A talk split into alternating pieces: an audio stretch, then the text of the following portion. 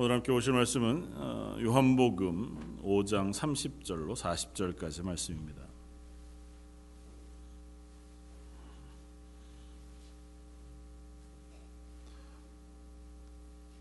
신약성경 요한복음 5장 30절로 40절까지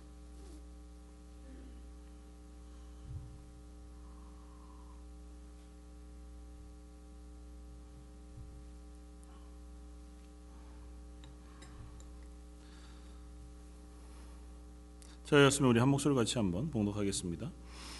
내가 아무것도 스스로 할 수 없노라. 듣는 대로 심판하노니 나는 나의 뜻대로 하려 하지 아니않고 나를 보내신 이의 뜻대로 하려 함으로 내 심판은 의로우니라. 내가 만일 나를 위하여 증언하면 내 증언은 참되지 아니하되 나를 위하여 증언하시는 이가 따로 있으니 나를 위하여 증언하시는 그 증언이 참인 줄 아노라 너희가 요한에게 사람을 보내매 요한이 진리에 대하여 증언하였느니라.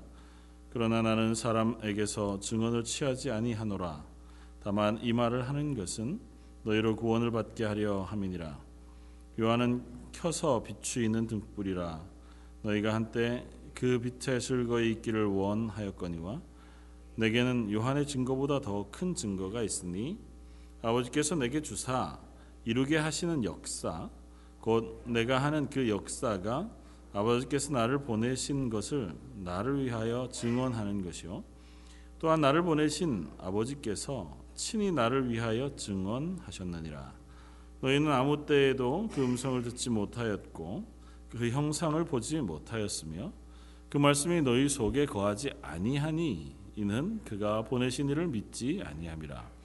너희가 성경에서 영생을 얻을 줄 생각하고 성경을 연구하거니와 이 성경이 곧 내게 대하여 증언하는 것이니라 그러나 너희가 영생을 얻기 위하여 내게 오기를 원하지 아니하는도다 아멘.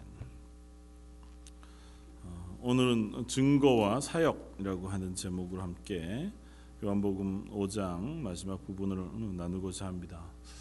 아, 요한복음 말씀을 쭉 계속해서 살펴보면서 묵상하면서 아, 그렇게 한번 질문해 봅니다. 예수님 아, 당시에 내가 만약에 그 자리에 있었다면 나는 그 가운데 어떤 부류쯤에 속해 있을까? 예수님이 오셔서 말씀하시고 가르치시고 표적을 행하시고 하는 그 현장에 어, 있었다면 과연 나는 어디쯤 있을까?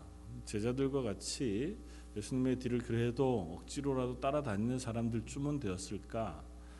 아니면 예수님의 말씀을 듣고자 먼 곳에서 와 말씀을 듣고 행하시는 이적과 표적을 보고 놀라다가 어, 십자가에 달리시겠다 하시는 말씀을 어려워하여 어, 또 자기 길로 갔던 수많은 군중과 같은 자리에 섰었을까?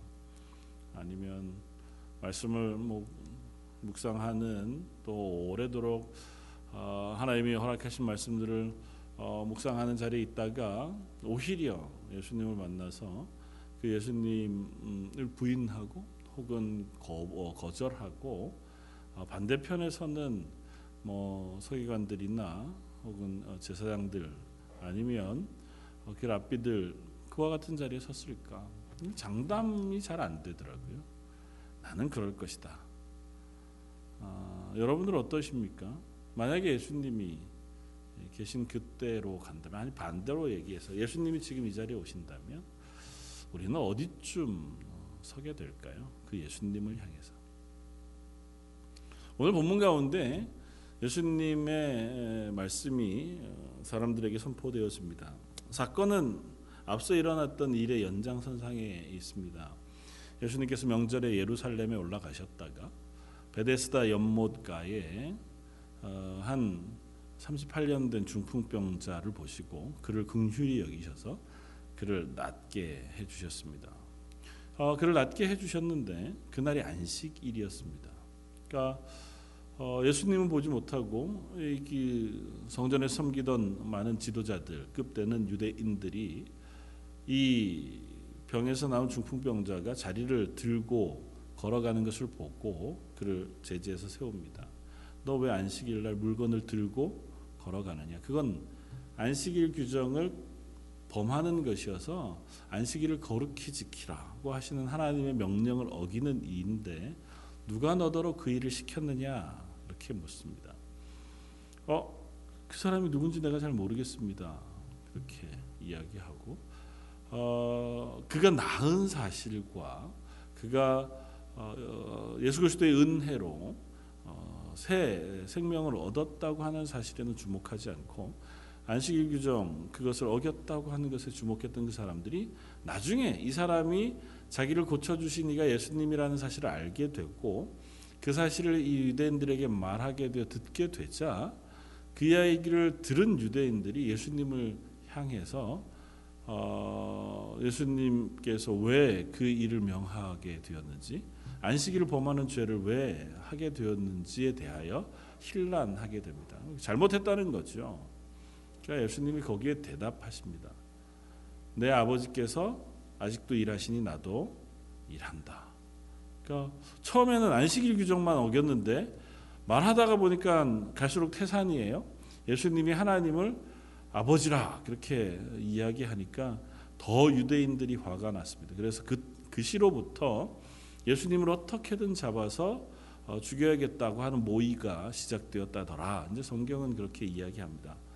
그 이후에 일어난 일들을 지금 기록하고 있는 것이 오늘 본문의 이야기입니다. 지난주에 어, 살펴보았던 것처럼 예수님은 왜 그 안식일의 주인이 되셨는지 그리고 예수님이 어떻게 그 하나님의 이 맡기신 일들을 감당하시는 하나님과 동등하신 하나님이신지를 스스로 밝히 설명해 주십니다. 그리고 오늘은 한 걸음 더 나아가서 예수님께서 그 하나님이시라고 하는 증거와 내가 그 하나님의 어, 일을 감당하는 하나님께서 보내신 자라고 하는 증거들을 이 사람들에게 이야기해 설명해 줍니다. 그러니까 사람들은 예수님에게 자꾸 어, 기본적인 것부터 자꾸 질문을 해요. 그, 당신 누굽니까? 당신 도, 도대체 누구기 안식일에 저런 것들을 행하라고 하십니까? 거기에 대해서 예수님은 오히려 더 큰 이야기를 하십니다. 하나님과 나는 아버지와 아들의 관계다. 뭐 하나님에 대해서는 유대인들이야말로 뭐 입에 담을 수 없는 존귀하고 높으신 분이신데 예수님은 하나님을 아버지라고 얘기하니까 거기에 또 어, 유대인들이 어, 놀라고 있는 와중에 뭐 그것 때문에 분노하고 있는 와중에 예수님은 그것을 또 한 걸음 더 나아가서 설명하고 있는 것이 오늘 본문의 말씀입니다. 오늘 본문을 살펴보면 예수님은 그렇게 얘기하시는 것 같아요. 내가 이 일을 할 수 있는 하나님이 보내신 자, 어, 예수님의 입장에서 나는 하나님의 아들로 하나님께서 맡기신 그 사역을 할 수 있는 자라고 하는 증거, 그것을 내가 너희들에게 얘기해 줄 수 있다. 근데 그건 이미 너희가 가지고 있는 것이다. 다만 너희가 그것을 믿지 않고 있을 뿐이다. 그래서 몇 가지 예를 드세요.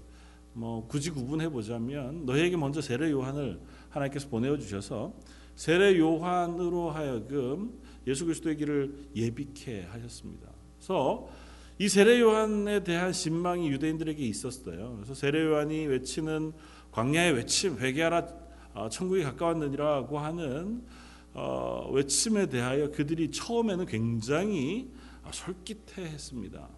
그래서 많은 유대인들이 세례 요한에게 다가갔고 또 심지어 지도자들도 세례 요한을 두려워했습니다. 그런데 지금은 그 세례 요한이 아마 예수님이 말씀하고 있는 이 시점쯤에는 감옥에 있거나 아마 죽임을 당했거나 정도쯤 되어지는 것 같아요. 세례 요한이 먼저는 증거가 됐어요. 예수님에 대하여 증언하는 사람으로 어, 세례 요한이 왔습니다. 그리고 실제로 세례 요한은 예수님을 향한 요한복음 앞쪽에도 보면 보라 세상 죄를 지고 가는 어린 양이라고 선언하는 그와 같은 고백을 세례 요한이 합니다. 그러니까 세례 요한이 벌써 예수님에 대해서 증언했어요. 그 증언을 이 사람들은 알아듣지 못했습니다. 믿으려고 하지 않은 거죠. 심지어 그 세례 요한조차도 처음에는 솔깃해해서 뭔가 있나 보다 그러다가 결국에는 그를 목베어 죽이는 그리고는 이제 영원히 뭐 아예 전혀 안중에도 없이 생각지도 못하는 그런 자리에 놓아버린 사람들이 되어버리고 말았습니다. 그리고 나서 예수님께서 또 말씀하십니다.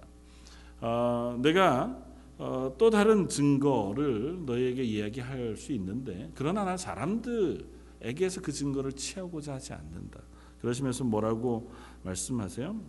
36절 내게는 요한의 증거보다 더 큰 증거가 있으니 아버지께서 내게 주사 이루게 하시는 역사 내가 하는 그 역사가 아버지께서 나를 보내신 것을 나를 위하여 증언하는 것이다 하고 말씀하세요. 그러니까 아버지께서 하나님께서 계속해서 아버지라고 고백하죠. 그 하나님 아버지께서 내게 주사 이루게 하시는 역사 그것이 바로 나를 이 일을 하게 할 수 있는 구주 메시아 하나님의 아들인 것을 증거하는 증거가 되어진다. 예수님이 하신 역사가 뭘까요? 뭘 의미하는 걸까요? 여러 가지로 이해할 수 있습니다. 뭐 제일 비근하게는 예수님이 행하셨던 표적들을 의미할 겁니다.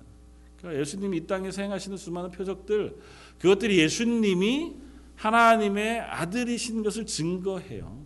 예수님이 가르치실 뿐만 아니라 이 땅에서 행하시는 뭐 가장 이들 지금 얘기하고 있는 이들의 눈앞에 보여지는 38년 된 중풍병자가 일어나 걷게 되어진 일들을 그들이 보았습니다.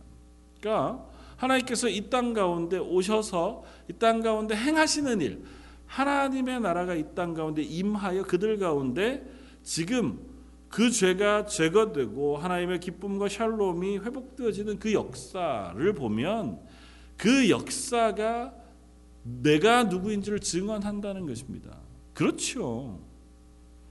예수님이 만약에 그냥 평범한 사람에 불과했다면 아니면 거짓말하는 거짓 선지자에 불과했다면 예수님이 하시는 사역들이 어, 하나도 있을 수 없었을 겁니다. 물론 뭐 한두 번 정도쯤은 사람들이 속을 수 있겠죠.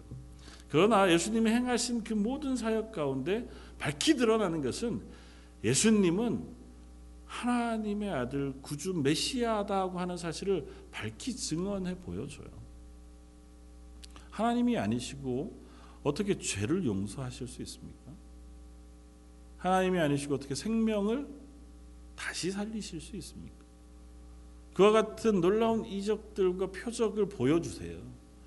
그럼에도 불구하고 그들이 예수님을 믿지 않습니다. 그 표적을 보면서도 믿지 않습니다. 그리고 예수님이 행하시는 일, 사역, 그것의 가장 중심은 예수님의 십자가의 사역입니다. 이 땅에 오셔서 우리의 죄를 지시고 십자가의 죽으심으로 우리의 모든 죄를 사하시고 그리고 사흘 만에 부활하심으로 우리의 새 생명의 첫 열매가 되시는 것들을 모든 이들에게 보여주셨습니다. 말씀하셨고 이미 증거하셨고 증거하신 대로 완성하셨습니다.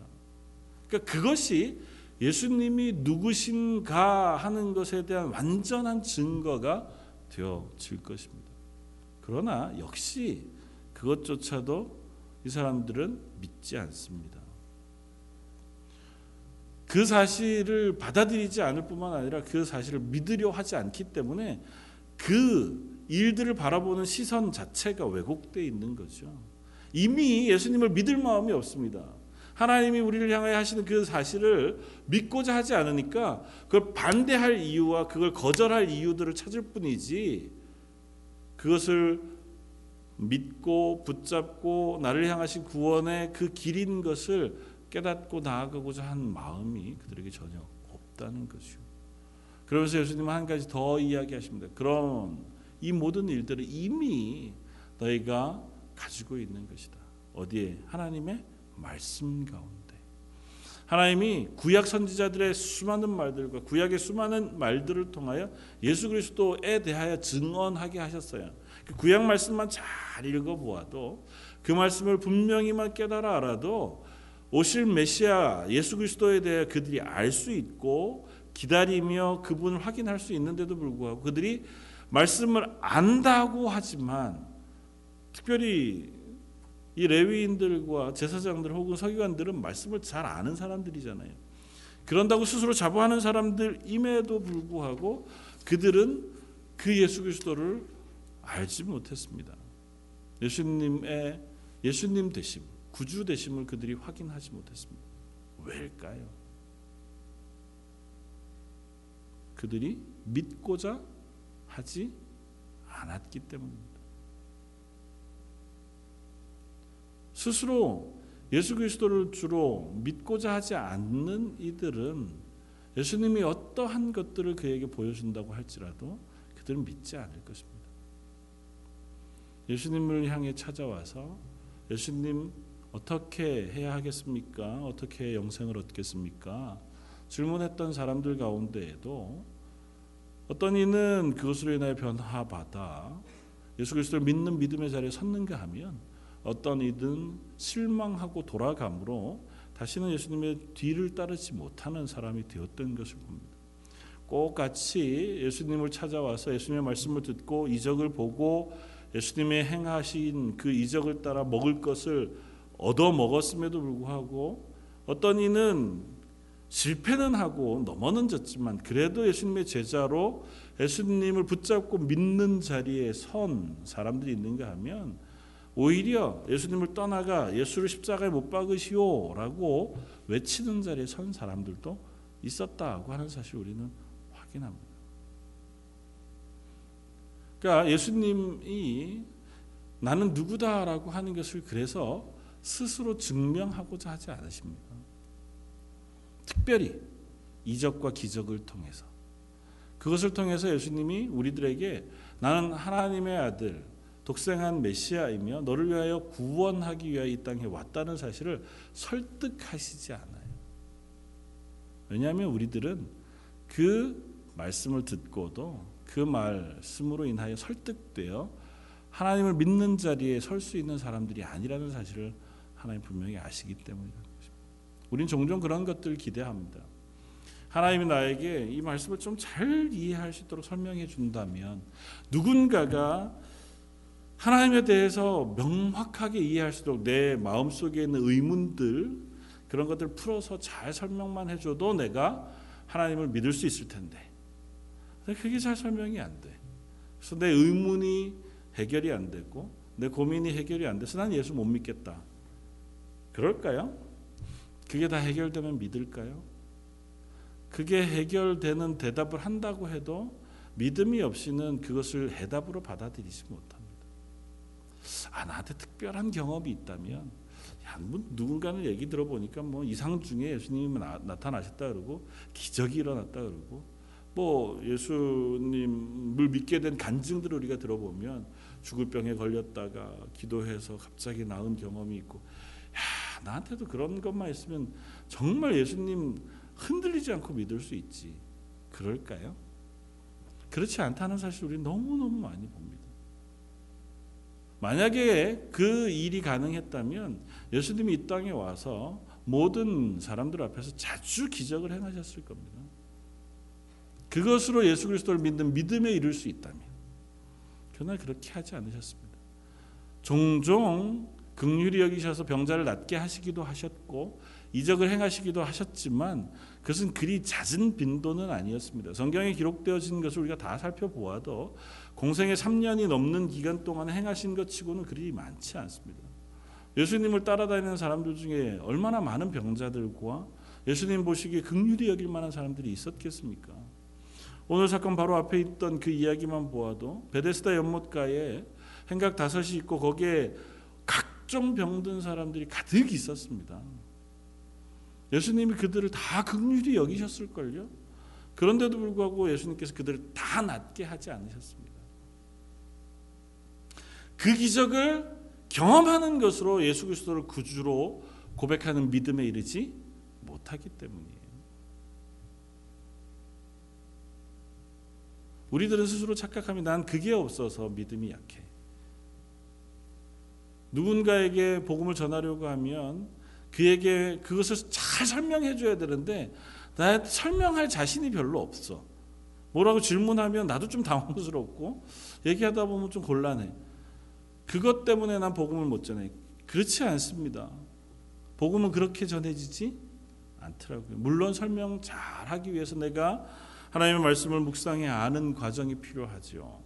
그리고 그것을 통해서 우리가 하나님을 아는 자리에 이르고 하나님을 아는 지식을 얻게 되었습니다. 그러나 그것이 전부는 아닙니다. 그 이전에 우리에게 하나님께서 물론 선물로 주셔서 하나님을 알고자 하고 말씀을 믿고자 하는 그 믿음을 우리 속에 주셔야만 우리가 그 자리에 설 수 있습니다. 그리고 그 믿음은 하나님께서 주시는 신비로운 선물이지만 우리가 소망하며 붙잡고 나아갈 때 우리 속에 또 있어지는 것인 것도 우리는 확인합니다.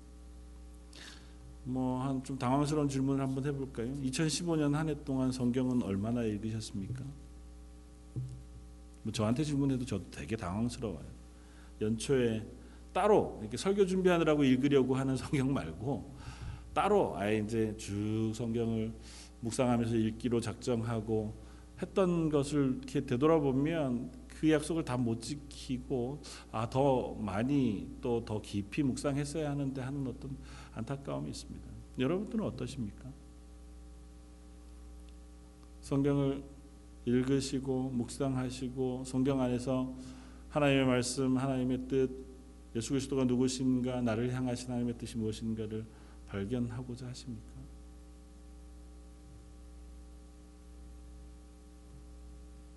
그게 없는데 우리가 하나님을 알 수 있을까요?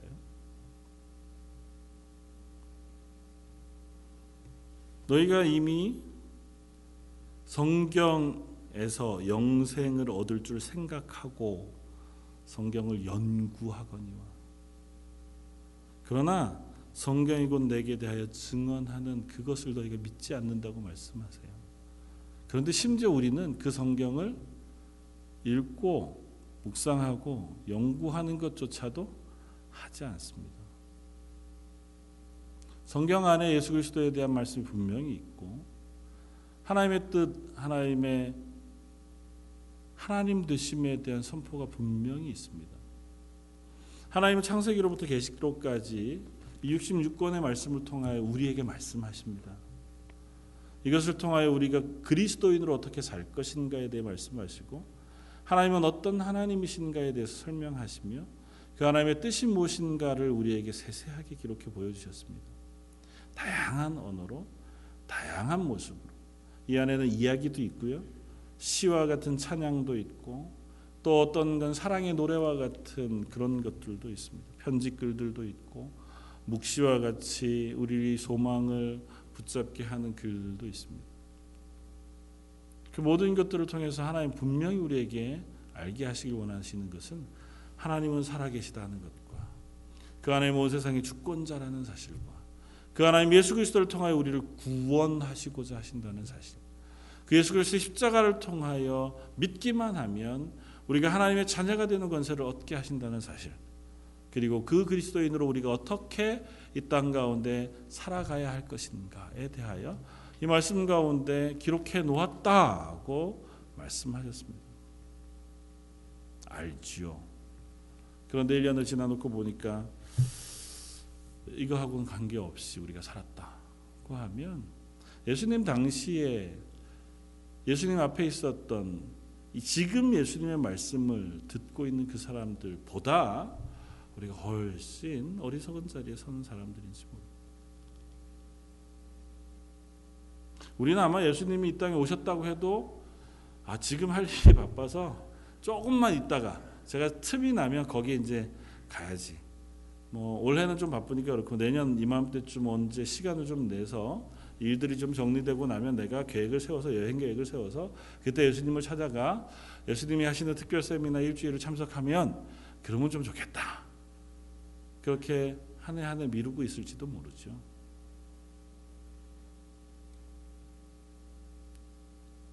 예수님의 말씀, 예수님이 오라 하시는 그 자리가 분명히 있음에도 불구하고 아, 정말 그럴까? 어쩌면 의심할지도 모릅니다. 말씀을 통해서 확인할 수 있는데도 불구하고 말씀을 통해서 확인하지 않고 내가 이때 동안 배운 지식으로 확인하려고 하는지도 모릅니다. 초등학교 때부터 지금까지 내가 가져온 지식, 과학적 사고 방식, 논리적 사고 방식, 그리고 내가 알고 있는 상식 혹시 저와 여러분들이 말씀을 대하고 하나님의 말씀을 평가 죄송합니다 그렇게 표현하면 안 되지만 그것을 이해하는 방식 그것의 기준이 내 속에 있는 그와 같은 것들은 아니십니까? 과학적 사고 방식. 다참 좋은 말씀이긴 한데 이 사실은 내가 못 받아들이겠다. 이건 이건 뭐 거짓말이거나 아니면 이야기거나 그렇지 뭐 이게 과학적으로 맞아? 자주 우리는 그런 이야기를 듣습니다. 이야기하다가 보면 아 이게 무슨 뭐 논리적으로 좀 어색한데 우리가 성경을 대하는 방식이 혹시 그렇지는 않습니까? 물론 우리 이해할 수 있는 언어로 써 놓으신 글이고 또 그것 속에 우리가 우리의 지식으로 다 헤아릴 수 없는 하나님의 지식과 하나님의 뜻이 담겨 있는 것만은 분명합니다. 내가 한 번 딱 읽으면 다 파악할 수 있을 만한 그와 같이 쉬운 언어로 써줘 써놓은 성경이지만 우리가 그냥 보기만 하면 다 깨달아 알 수 있는 것이 아닌 것만도 분명합니다. 그렇다면 우리가 할 일은 분명합니다. 나 하나님 뜻대로 살고 싶어요. 하나님 뜻이 뭡니까? 하나님 우리들에게 은혜 베풀어 주십시오. 그러면 우리가 제일 처음 해야 할 것은 말씀을 묵상하는 겁니다. 말씀을 읽는 거죠. 말씀을 읽을 때 먼저 기도하는 겁니다. 하나님 제가 이 말씀을 읽을 때 제 속에 지혜를 주십시오. 말씀을 이해할 수 있도록. 그리고 말씀을 읽으면서 야, 이 말씀이 도대체 무슨 뜻일까? 애달파 하면서 아, 읽어도 잘 모르겠으면 또 읽어보고 또 확인해보고 다양한 언어로 되어져 있는 수많은 것들을 우리가 살펴보면서 아 이게 무슨 뜻일까? 하나님 나에게 뭘 원하시나? 또 기도해보고 알아가고자 하는 것 그것이 우리의 자세여야 하지 않겠습니까? 하나님 우리에게 하나님의 말씀을 하고 계신데 우리는 그것을 들으면서 그게 하나님의 말씀이라고 믿으면서 그것에 대하여 전혀 관심 갖지 않는다는 것만큼 어리석은 일은 없는 거죠.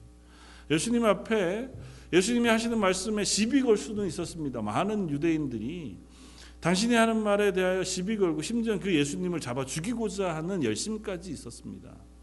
그러나 그들이 그 말씀을 귀담아 듣고 그 예수 그리스도를 구주로 믿고자 따라가 그 말씀을 듣는 마음은 없었습니다.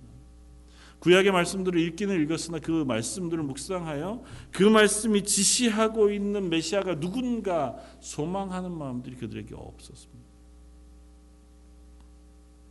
하나님의 증거가 분명히 보여짐에도 불구하고 그들에게 그것이 증거가 되지 못했습니다. 그래서 예수님은 이렇게 이야기했습니다. 오늘 본문 우리가 읽지 않았지만 저 뒤에 44 45절에 내가 너희를 아버지께 고발할까 생각하지 말라 너희를 고발하는 이가 있으니 곧 너희가 바라는 자 모세니라. 예수님이 왔어요. 근데 예수님 믿지 않았습니다. 그러니까 예수님께서 너희가 나 안 믿었지 하나님 심판하실 때 내가 너희를 고소할 거야. 예수님 그러시지 않는다고요. 대신에 누가 고소한다고요? 모세. 모세는 뭐냐면 율법이에요. 구약의 말씀. 이미 너에게 주어진 말씀 그것이 너희를 하나님 앞에 고소할 거야. 무슨 말이냐면 줬는데도 그것을 읽지도 알지도 깨닫지도 믿지도 아니했 그랬기 때문에 그것이 너희를 하나님의 심판대 앞에서 고소하는 이유가 될 것이라는 것입니다. 예수님의 비유 가운데 부자와 나사로의 비유를 우리가 잘 알고 있습니다. 한 부자가 있었고 그 부자의 집 문 앞에 어, 동냥하는 문둥병자 나사로가 있었습니다. 다 죽어 나사로는 그래도 천국에 가 아브라함의 품에 안겼고 이 부자는 죽어 지옥에 갔습니다. 부자가 요청합니다. 뭐 몇 가지 요청을 하다가 나를 다시 땅에 잠시만 돌려보내 주십시오. 그러면 내 친척, 내 형제들이 죽어 돌아온, 죽었다가 돌아온 나를 보고 그들이 이 지옥에 오지 않고 그들은 천국 갈 수 있도록 하고 싶습니다. 그렇게 얘기해요.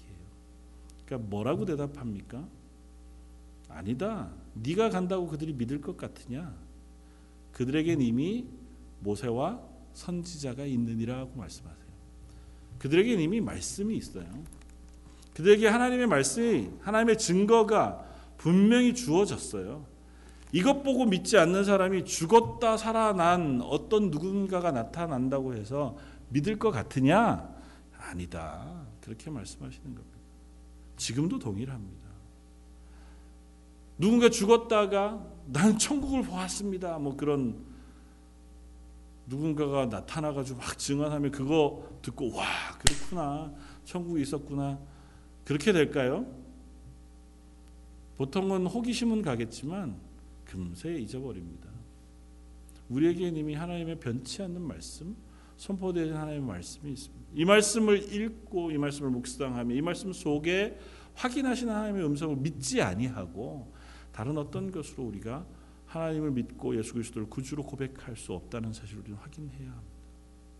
그래서 권면하기는 우리가 조금 더 깊이, 조금 더 열심히 하나님의 말씀을 알아가는 자리에 설 수 있었으면 좋겠다고 하는 것입니다. 그리고 더불어 한 가지 더 우리가 함께 고백하기를 원하는 것은 예수님께서 하시는 사역의 모습 그것이 우리들에게도 동일하게 적용되어진다는 것입니다. 예수님이 이렇게 말씀하실 때 만약에 우리가 예수님이었다면 아마 이렇게 안 했을 거예요. 그죠? 우리가 예수님이었다면 이 사람들이 자꾸 의심하니까 의심 못하도록 뭔가를 확 보여주고 싶으셨을 것 아닙니까? 하나님이시잖아요. 우리가 뭐 좀 코미디 영화로 어 만들어진 영화 가운데 어느 날 내가 하나님이 된다면 뭐 이런 그러면 우리는 어떤 일을 행할까? 만약에 내가 예수님이면 나 안 믿는 사람들의 반대, 뭐 시비 걸어오는 이런 사람들이 있으면 본때를 한번 보여보고 싶을 겁니다. 그래서 그봐, 니네가 나 안 믿어서 그렇게 된 거야. 그렇게 알리고 싶으신 거죠. 근데 예수님 그렇게 하시지 않습니다. 예수님이 공생애를 시작하실 때 광야에서 40일 금식하시고 기도하신 후에 사단 마귀의 시험을 받으셨습니다. 마귀의 시험을 받으셨을 때 우리는 의아해요. 예수님 왜 그걸 저렇게까지 반응하실까? 돌덩어리를 떡으로 만드셔서 시장하신 거 배채우시라고 말씀하면 그건 못하실 일이 없는데 굳이 그거 안 하시고 사람이 떡으로만 살 것이 아니요 하나님의 말씀으로 인하여 살 것이라고 굳이 그렇게 말씀하실 필요 뭐 있나? 그거 떡 만드신다 그래서 예수님이 예수님 아니신 것도 아니고 구원의 사역 못 하시는 거 아닌데 성전 꼭대기에서 뛰어내려 보라 그러면 뛰어내리시면 되죠. 뭐까지 그 한번 뛰어내려 보여 주심으로 확인시켜 줘도 되잖아요. 뭐 나한테 절해라 이런 거야 이제 뭐 그렇더라도 하나님이 하나님 되신 것 그것 보여주심으로 확인시켜 주실 수 있는데 안 하십니다. 공생의 사역 내내토록 예수님 그거 안 하세요. 네가 만약에 하나님의 아들 예수이거든 그 십자가에서 내려와 보라고 조롱하는 사람들이 조롱의 소리 침 뱉는 그 조롱을 듣, 들으시고도 그냥 묵묵히 십자가에 매달려 계셨습니다. 왜 그러시냐면 그것 그들에게 뻔때를 보인다고 해서 그들이 예수를 믿고 구원하는 자리에 설 수 있지 않기 때문입니다. 예수님은 오늘 본문의 말씀처럼 나는 보내신 아버지의 일을 행할 뿐이에요. 예수님이 이 땅에 오신 것은 그들에게 뻔때를 보여서 내가 하나님의 아들이야, 내가 하나님이야 라고 하는 것들을 증거하기 위해서 오신 것이 아니고 십자가의 죽으심으로 죄악 가운데 멸망해가는 우리를 대신하여 구주로 오셨다는 사실 그것이 예수님의 오심의 가장 중요한 이유예요. 예수님이 그들에게 본때를 보이시고 그들이 놀라고 막 기겁을 해도 그것이 예수님의 오신 이유를 완성하는 것이 아니라고요. 예수님은 이 땅에 오셔서 십자가를 지시고 죽으셔야 우리를 위한 구원의 사역을 완성하시는 겁니다. 그래서 예수님은 그 길을 묵묵히 걸어가시는 거예요. 털 깎는 자 앞에서 잠잠한 양과 같이. 예수님은 그 길을 걸어가시는 겁니다. 능력이 없어서 힘이 없어서 시간이 없어서도 아니고 그것이 당신에게 맡겨진 하나님의 사역이기 때문에 그리고 그것을 행하시는 일에 있어서 여타한 것들을 다 하실 수 있지만 굳이 그렇게 하지 않으시고 자기를 낮추어 그 길을 걸어가심으로 그 구원의 길을 완성하셨습니다. 그리고 제자들을 위하여 축복하실 때 요한복음 뒤쪽에 가서 우리가 살펴볼 것이지만 아버지가 나를 보내신 것 같이 나도 저들을 세상에 보내신다고 말씀하세요. 우리들을 향해서도 동일하게 말씀하십니다. 내가 이 땅에 와 그 십자가의 길을 걸어 너희를 위한 구원의 길을 걸었던 것처럼 나도 너희를 세상 가운데 보내노라. 너희도 나를 따라 이 땅 가운데 복음을 전하는 그리스도인으로 살아 오려무나 그렇게 말씀하신다고. 그래서 그리스도인들은 그 예수님의 뒤를 따라가는 거예요.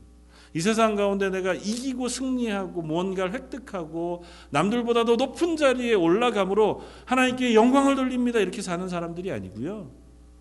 오히려 연약하고 힘겨울지라도 그 자리에 부르신 하나님의 부르심을 놓치지 않고 묵묵히 그 길을 걸어가면서 하나님이 살아계십니다. 내가 어떻든지 간에 예수님이 날 위하여 구주가 되셨다는 사실만큼은 편치 않습니다라고 하는 고백을 하는 사람들 그 사람들을 그리스도인이라고 해요.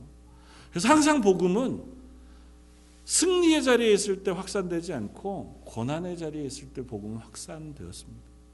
이 세상 가운데 저와 여러분들 그리스도인으로 부르시고 교회로 세우셨습니다. 그리고 우리로 하여금 예수님의 뒤를 따라 이 땅 가운데 그리스도인으로 살아 내도록 명령하시고 부르셨습니다. 저 여러분들이 그 사실을 기억하면서 나도 예수님의 뒤를 따라 그 길을 걸어가겠습니다. 어떤 자리가 될지 알지 못하지만 그것이 이 땅 가운데서 어쩌면 좋은 자리, 하나님 복 주신 자리, 은혜 베푸신 자리에 설 때도 있고 때로는 우리가 걸어갈 때마다 아, 왜 나를 이 자리에 놓으셨을까 싶은 어려움의 자리에 있을 수도 있지만 그러나 그 모든 때에 하나님이 내게 맡기신 사명을 잃지, 잊지 않고 또 나와 함께 하신 하나님의 약속을 놓치지 않고 그 하나님을 붙잡고 나가겠습니다. 그렇게 고백할 수 있는 고백이 저와 여러분들에게 있기를 바랍니다. 사도 바울의 고백이 아마 그것이었을 겁니다. 내게 능력 주시는 자 안에서 내가 모든 것을 할 수 있습니다. 하나님이 나에게 능력 주시면 내가 고난 가운데에서도 흔들리지 않고 복음을 전하는 사람 될 수 있습니다. 하나님께서 나에게 능력 주시면 내가 매맞고 돌에 맞아 죽을 거반 죽을 지경에 처했을지라도 이 부르신 사도의 자리 그 길을 놓치지 않고 이 길을 걸어갈 수 있습니다. 하나님이 내게 능력 주시면 내가 배부르고 남들에게 존경받고 칭송받는 자리에서 교만하지 않고 그것으로 실족하지 않고 그래도 여전히 이 길을 걸어갈 수 있습니다. 그 사도 바울의 고백이었던 것처럼 저 여러분들 새로 맞이한 2016년의 고백이 그와 같기를 바랍니다. 조금 더 내가 하나님을 알아가기를 원합니다. 하나님 우리들에게 말씀하신 증거들 이 말씀을 깊이 묵상하는 자리에 서기를 원합니다. 말씀을 읽고 말씀 묵상하다가 하나님의 뜻을 알게 해주시고 하나님의 뜻을 안 그 자리에서 하나님 부르신 그 부르심을 진실하게 걸어갈 수 있도록 힘과 능력을 부어 주십시오. 기도하는 저와 여러분들 되시기를 주님의 이름으로 부탁을 드립니다. 같이 한번 기도하겠습니다. 예수 그리스도를 이 땅에 보내시고 이 땅에서 우리의 죄를 지고 십자가에 매어 달려 죽으시기까지 묵묵히 그 길을 걷게 하셨으며 그 죽으심과 부활하심으로 인하여 우리가 우리의 구주가 되시고 우리를 불러 하나님의 자녀 삼아 주시니 감사합니다. 하나님 저희에게 말씀하신 그 말씀들이 눈앞에 있음에도 불구하고 저희가 그 말씀을 묵상하지 않고 하나님의 뜻을 찾고자 하지 않아 저희가 하나님의 뜻을 알지 못하고 하나님을 하나님의 어떠하심을 알지 못하는 어리석은 자리에 서지 않도록 여기 모여 예배하고 기도하는 사람들에게 믿음을 허락하시고 지혜를 허락하시고 말씀을 깨달아 아는 은혜를 베풀어 주옵소서. 아울러 그 믿음을 가지고 이 땅 가운데 하나님의 부르신 부르심의 길을 신실하게 걸어갈 수 있는 한 사람 한 사람 되게 하여 주옵소서. 2015년 그렇게 하셨듯이 2016년은 더 힘있게 더 열심히 더 담대하게 그 길을 걸어갈 수 있는 저희 런던 제일 장로교 이 수요 예배 나온 모든 성도들과 온 성도들 되게 하여 주옵소서. 모든 말씀 예수님 이름으로 기도드립니다. 아멘.